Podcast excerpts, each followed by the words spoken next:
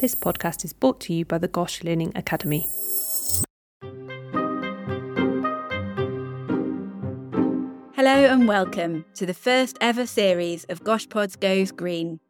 Over the next six weeks on GOSHpods, we will be focusing on the important issue of sustainability in healthcare, looking at the issue of climate change and how healthcare practices are contributing to this emergency. In this first episode, I will be talking to Doctor Jonny Groome, a consultant anaesthetist at the Royal London Hospital, former GOSH fellow, and the founder of GASP, the Greener Anaesthesia and Sustainability Project. Today, he is giving me an introduction to the topic of climate change and explaining how it impacts our health and, conversely, how our healthcare systems impact climate change. We hope you enjoy listening. Thank you so much, Doctor Groome, for coming on the show and talking to me today. Oh, it's an absolute pleasure. So let's just start at the beginning with some definitions, I suppose. So firstly, what do we mean when we talk about climate change? When we're thinking about climate change itself, I think it's quite common to get fixated on maybe what we see in the news, these sort of extreme weather events and all these sort of individual events that happen at a specific point in time. Whereas climate change is a slow, marauding process that is unfortunately being accelerated due to the actions of humans. And a lot of this is due to trapped energy occurring because of emissions that we release. And since the pre-industrial era, we've seen a huge spike in emissions such as C O two and other greenhouse gases, trapping this energy within our atmosphere.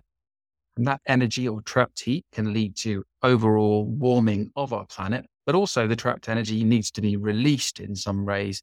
And that's why we start to see an increased rate of things such as extreme weather events like hurricanes.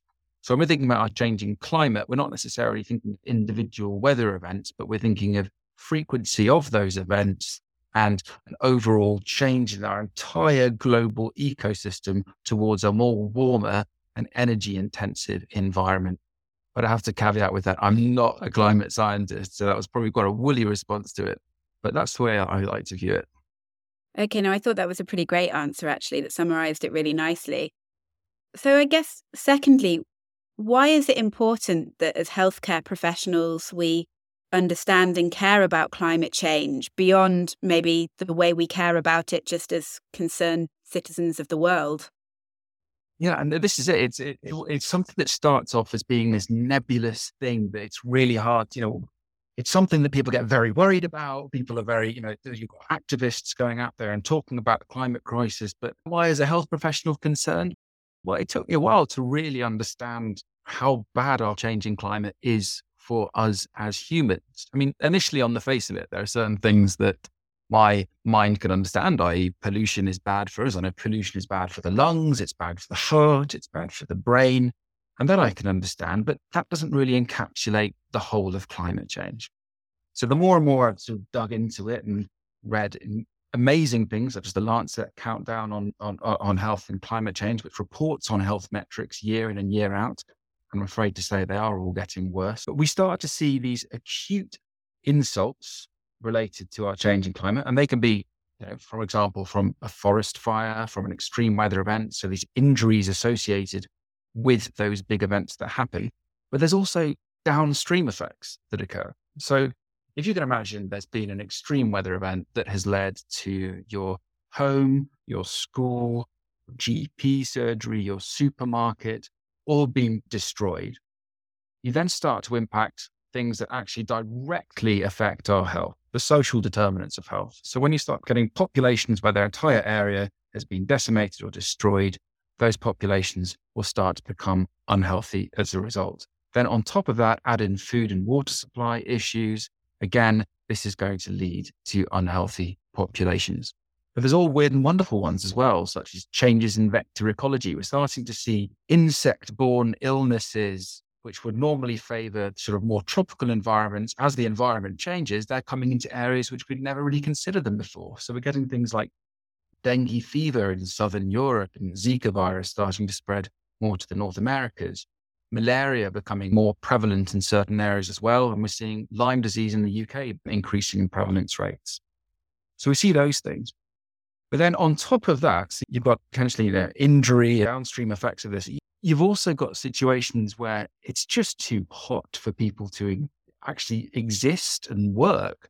So you're seeing heat-related deaths happening. And I think one of the last Lancet Countdowns that I, I really got stuck into, I think it reported about two hundred ninety-five billion work hours were lost in a single year due to it being too hot to work.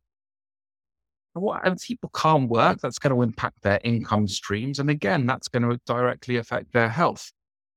But unfortunately, all of these things just act to exacerbate pre-existing healthcare inequalities. So people that are already struggling from an income perspective, from an availability of food, availability of work, they are going to be the ones that are impacted worse when it comes to all of these catastrophic events that are already happening. But then add on top of that, if you have a situation where where you live is uninhabitable, either because it's too hot, there's no food, it's underwater, you're forced to migrate.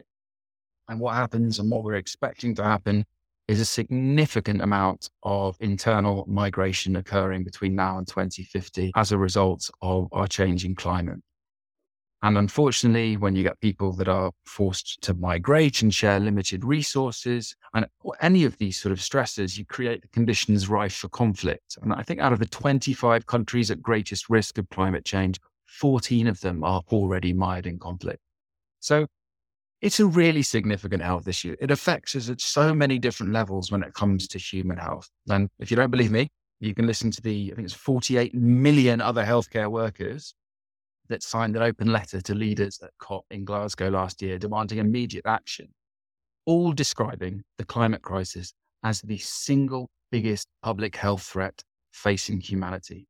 So those are some really strong words from a lot of people within the health domain. And it's something that I think we should all be taking seriously as healthcare professionals.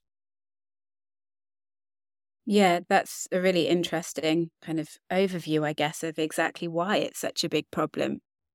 And I mean, as well as it being a healthcare emergency, the healthcare systems are also contributing to the climate emergency themselves. Is that right? Yeah, I mean, the health systems are in themselves industries. And we know industries have emissions associated with them. And there's been work looking into this over, over the last decade or so, done by some incredible organisations in, in the U K and abroad. And I think the real landmark paper that came out in, in twenty nineteen was done by Healthcare Without Harm. And that, that sort of wanted to basically sort of model and look and see what healthcare's climate footprint actually is. And what it showed was pretty stark. It showed that healthcare's emissions basically made up about four point four percent of our total emissions. And that's basically the equivalent of, I think it was about five hundred fourteen coal-fired power plants, I seem to recall when I read the paper. So it's really quite energy intensive stuff. And well, four point four percent doesn't necessarily seem like a lot in the grand scheme of things. This is supposed to be the thing that's making us better, but we're actually contributing to the problem. And one thing it also noted in this paper is on the whole, these emissions are linked to healthcare spending. So countries that spend more on health, which is a good thing, are emitting more. So I think it should be our mission now to try and decouple that relationship, so that we're not just associating healthcare spending with increased emissions. And that's what I really think our, our target should be. And I think that's where our responsibility is, and we should be leading on that in the U K. And I think the U K is starting to really take that seriously now. And where is all this carbon coming from within healthcare? How do we produce so much? Well, I've first found myself asking this question. And in fact, the main reason why I got into sustainable healthcare about six years ago, I was I was totally obsessed with the bin, with what was going in the bin and with recycling. And you know, I think I was known by most of the consultants that were training me as, at the time as the rubbish trainee, because I literally spent most of my time rooting around in bins in theatre. But I think what I've started to realize from the reading that I've been doing is actually that's not where our, all of our emissions are coming from. In fact, it only forms quite a small part of our carbon impact as a health system. And in fact, sixty percent of our emissions fall into an area which we call scope three emissions. Basically, emissions related to supplies, be that medicines or equipment that we bring into the hospital. So that's where we really start need to focusing our energies on as we progress towards our net zero target. And how do we do that? Well, it's difficult. We need to work with industries, be that through lobbying them or working alongside them to try and make them more green. And reasons why that's important is because every single thing that they provide to us in hospital, be it a packet of paracetamol, be it a laryngoscope, be it a, a crutch used by a patient, well, they all have emissions associated. And we're starting to learn more and more about the embedded emissions within the items that we use due to people doing what we call life cycle assessments. And this is basically looking at the embodied emissions within that product from the mining of the material resource, such as iron ore or oil, through to the manufacturing of the product, the transportation of that product, its use within the hospital setting, and then its disposal, be it in a clinical waste incinerator or a recycle bin. So we're starting to get much more of an idea of what the carbon impact is of the stuff that we're using so that we can start to make sensible decisions. And one of the most impactful things I think the N H S has been looking at, has been doing recently, has been within their procurement strategy. And what they're effectively saying is you can no longer be a supplier of goods or services to the N H S by twenty thirty unless you're making progress towards carbon reduction strategies.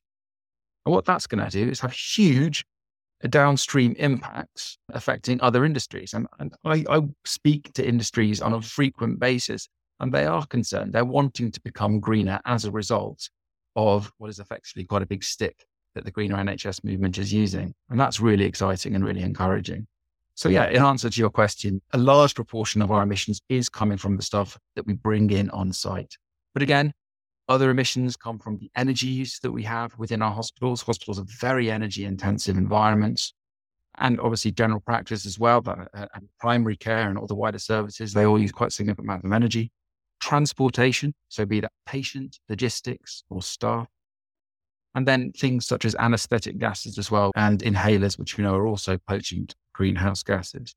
So I think that's pretty much the, what we've called the wheel of emissions that the Greener N H S movement have, have published. And it's definitely something I'd advise you all to look at, the Road to Net Zero on the uh, Greener N H S website, which will give some really good information related to that. So you've mentioned some specific things that the N H S are doing in an attempt to reduce its carbon footprint. Have they set any formalised goals or targets? Yeah, absolutely. So so the N H S is committed to being what we call a net zero health system. And the targets that they've set for that are, we've got our initial target for the emissions that the N H S directly controls by twenty forty, and for the emissions that the N H S influences by twenty forty-five. So to put that in other terms, the emissions that we directly control are the ones that are linked to the health institutes that we work in. So that could be things such as the electricity used to power that hospital, the gas used to heat that hospital or G P surgery, the anaesthetic gases produced, and transport directly linked to that setting. Whereas the N H S influences are more related to the things that we bring into site or the scope three emissions. So things like supplies, medicines, and patient and staff travel as well. Thank you. That's been a fantastic introduction to the issue of climate change. And I've definitely learned a lot that I didn't know about the impact of healthcare and hospitals on carbon emissions. So I really hope people listening have learned something new as well, and want to say thank you once again for talking to me. It's an absolute pleasure. In next week's episode of GOSHpods Goes Green, I'm going to be speaking to Jonny again. This time, looking in a bit more detail about the ways in which we use energy in healthcare, particularly in the operating theatre, but applicable in a variety of different settings, and looking at what we can do to reduce our environmental impacts and make a difference. We hope you can join us then. The team at the GOSH Learning Academy would love to get your feedback on the episode, as well as hear your suggestions for future topics you'd like to hear on GOSHpods. You can find a link to the feedback survey in the description for the episode. If you want to hear more about the work of the GOSH Learning Academy, you can find us on social media, on Twitter, Instagram and LinkedIn. Or you can visit our website at w w w dot gosh dot n h s dot u k and search Learning Academy. Thanks for listening to GOSHpods, and we'll see you next time. Goodbye.